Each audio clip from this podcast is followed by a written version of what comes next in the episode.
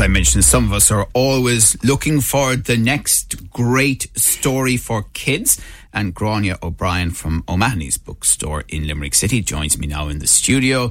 Gráinne's a good friend of the show, and today she's here to chat about her new children's book, a Limerick fairy tale. I like the sound of it already. A fun and irreverent retelling of the classic fairy tale Cinderella. And you're very welcome. Thank Good you. morning to you. Great to weird. see you in the studio because during COVID you were on the phone so much. Talking about other people's books all the time. That's right. And this is your book. Yeah. So Yeah. how did it all come about?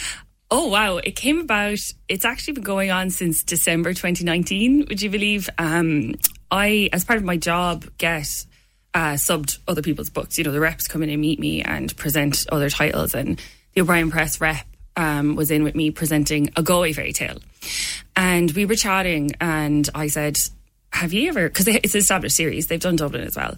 And I said, "Have you ever considered doing Limerick?" And she said she really wanted to do Limerick, but they weren't sure whether or not it would sell to like how many copies it would sell. And I started to laugh. And I was like, you have no idea how much people from Limerick support people from Limerick, you know, because we see it in the shop all the time. I and I, I made a casual joke there. I said, like, if you give me 500 copies of that book in October, I'll have it sold by Christmas Eve, no problem. Uh, so she went back to O'Brien Press and mentioned it in a meeting. And Michael O'Brien, who's the director, unfortunately no longer with us, he passed away quite suddenly last year. He rang me on the shop floor Christmas week in O'Mahony's and said, I heard about a Limerick fairy tale. Would you consider writing it? And they did know that I was writing at the time. I was doing the MA in creative writing in UL at the time. Uh, so yeah, so I said yes. It's Christmas week. Call me later, and I hung up the phone. Um, and then we did a lot of back and forth with different ideas. You know, I really wanted it to be. I wanted to showcase as much of Limerick as I could. I didn't want it to just be the city. I wanted it to be the whole county. Um, I wanted it to have something to do with Riverfest. Like there was all these different ideas back and forth. Um, and then I think uh, the Cinderella concept was the fourth draft that we did, and they signed off on that. It was May 2020 when they said yes, they were going to publish it. And it is about Limerella. Limerella, yeah. I actually put Limerella in as a placeholder, as a joke, thinking like, uh, because I had to come up with a name for her, you know. But they loved it. They thought it was brilliant, so they kept it in. So yeah, Limerella. She's hmm. our our local fairy, our local princess. And I know myself another really important element of children's books is the illustrations. Oh my god, yeah. And I didn't have O'Brien Press do like as a bookseller. O'Brien, like I say with no bias, O'Brien Press produced the most stunning picture books uh, like I've ever seen, and they do involve you in the uh, illustrator uh, decisions a little bit. And I said, look, I don't care. They were like, do you have anyone you really want to work with? I said, I really don't, but I would love that that person know Limerick. I said, they don't necessarily have to be from Limerick, but I would love them to know to know Limerick. Um, and Lena Starway, who's the illustrator, um, she studied in the Limerick Art College. She's from Kilkenny, uh, but she she hasn't. This is her first book that she's ever illustrated, and I never. You don't really talk to the illustrator. You talk to the designer. And the first sketches that I saw, I was like, she just gets it. Like, I think the first set- sketch I saw was the Adare Manor sketch.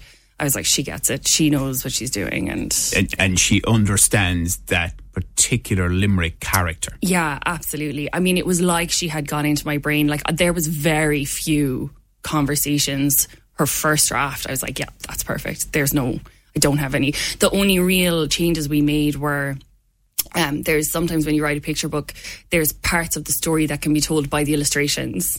So and and the the story is quite long. My editor says it's the longest picture book that O'Brien Press have published by double the word count, because we just there was so much in it we wanted to leave in, um, but Lena was kind of tasked with trying to get as much into the illustrations as she could and to save that word count as well. We're chatting to Gráinne O'Brien. So obviously it's a book that kids all over the country and beyond could read, but it will have particular resonance for Limerick children. Yeah, absolutely. I mean, it was something I was really passionate about. It was like I want the, you know, I I just love my customers so much um, in the shop and in O'Mahony's, and it's really important to me to like to get every child that comes in to fall in love with reading. And this letter is this book is a love letter to them.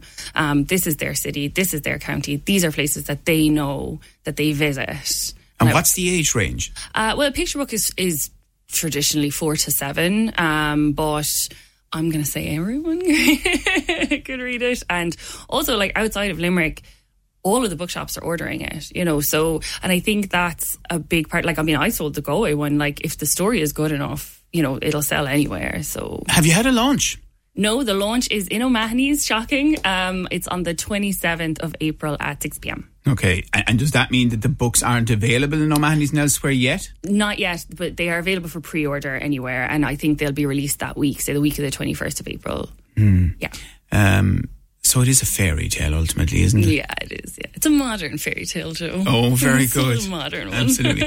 and how does it feel to have one of your own books soon to be on a shelf in a store, O'Mahony's, that's iconic in and of itself, but that you're so associated with, Gráinne? Um, I I I might get a bit emotional even talking about it. Like the staff are so excited.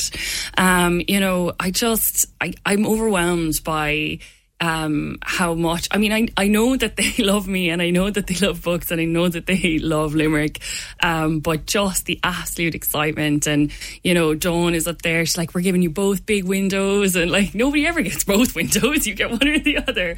Um, and just yeah, like we had a big event on Monday. Derek Landy was down, and on Tuesday morning, Colette was like, "Okay, so we need to start talking about the next big event," and it's it's. Um, I, I'm I can't wait, and I'm mm. I'm really nervous about it as well. Well, I think you inspire listeners, you inspire people to go into O'Mahony's with your love of books of all sorts. So it's fantastic to have one of your own on the shelves. Yeah. Uh, it's a retelling of the classic fairy tale Cinderella, a Limerick fairy tale, and uh, watch out or read Limerella in the middle of it all. Gráinne O'Brien from O'Mahony's book sells in Limerick. I know it will sell furiously. Oh, and you. the very best of luck with it. And thanks very much for coming Thank in so and much. chatting to us this morning. Thank you. Your views, your news, your Limerick today with Joe Nash on Live 95.